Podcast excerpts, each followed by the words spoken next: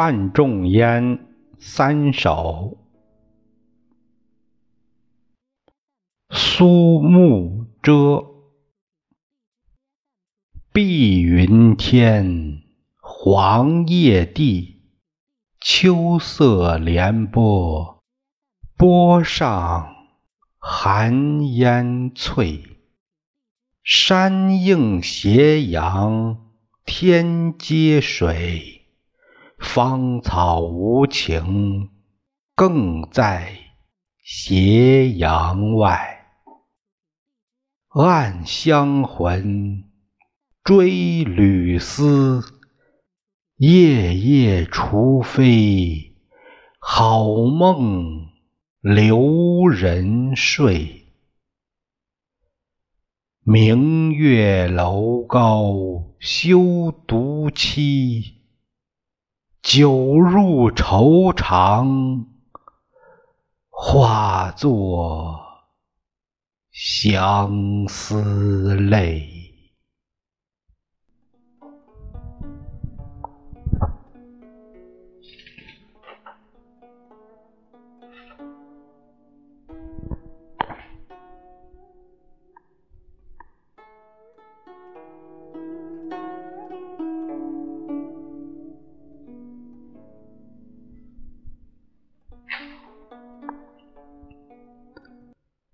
范仲淹生于公元九八九年，卒于公元一零五二年，字希文，先是宾人，后迁居吴县，也就是现在的苏州。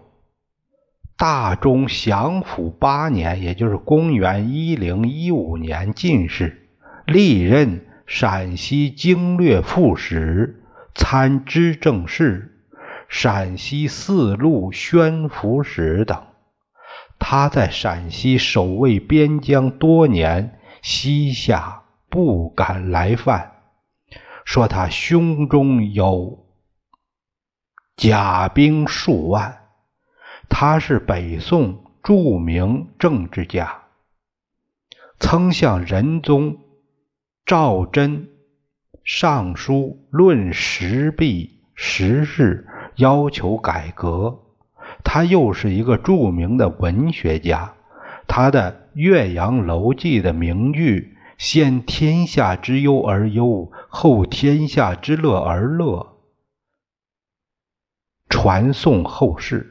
他的词有的写边塞生活，有的写羁旅情怀，或苍凉悲壮，或缠绵深婉，对后来的苏轼、王安石有一定影响。著有《范文正公文集》，存词五首。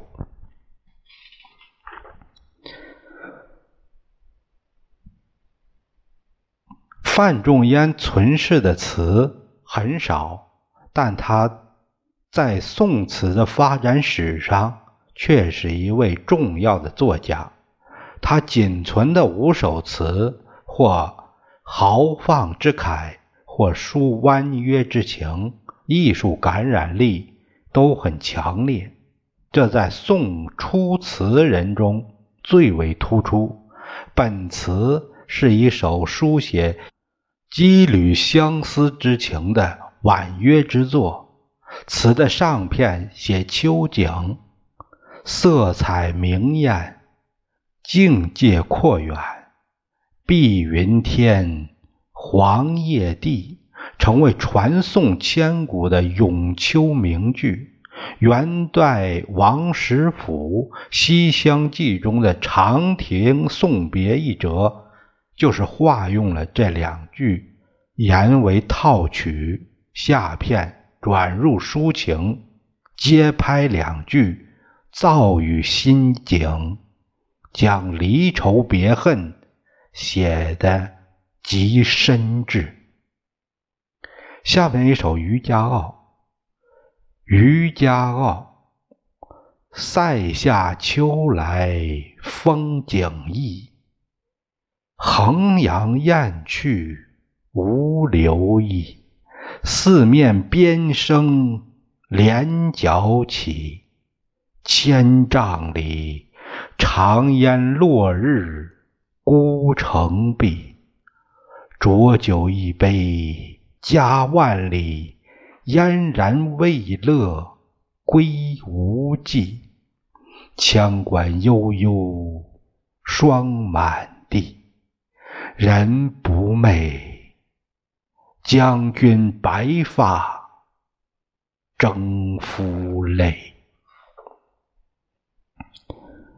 这是范仲淹自仁宗康定元年，也就是公元一零四零年至庆历三年到一零四三年，曾任陕西经略安抚副使兼知延州，也就现在的陕西延安，还有耀州。耀州是治所，呃，在陕西的耀县，抗击西夏的进攻。他的《渔家傲词》就是写于这个时期。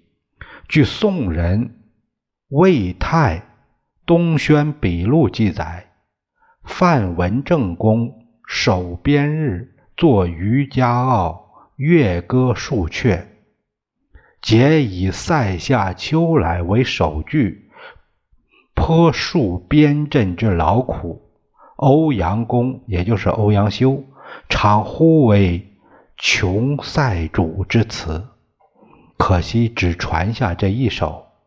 这首词写边塞的苍凉景色，抒发征人久戍思乡之情，从而表达出爱国激情和和浓重相思的矛盾心态。词的情调苍凉悲壮，内蕴深厚，境界扩大。无论从思想性还是艺术性看，它都超过了当时相同题材的诗词作品。下面还有一首叫《玉阶行》，纷纷坠叶。飘香气，夜寂静，寒声碎。珍珠帘卷，玉楼空，天淡，银河垂地。年年今夜，月华如练，长是人千里。愁肠已断。无由醉，酒未到，先成泪。残灯明灭，枕头凄，安尽孤眠滋味。都来此事，眉间心上，无计相回。避。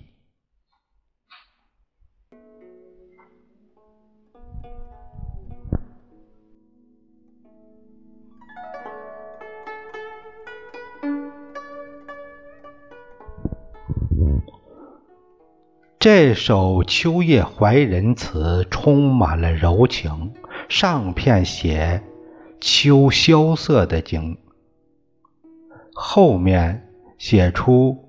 归人在月华如练的夜晚，深深怀念千里之外的爱人。下片书写归人备受相思之苦折磨的种种情怀，柔肠百转，感人至深。晋人唐规章说：“苏幕遮末句，幽为。”酒入愁肠始化泪，而此则为酒未到已先成泪，情更凄切。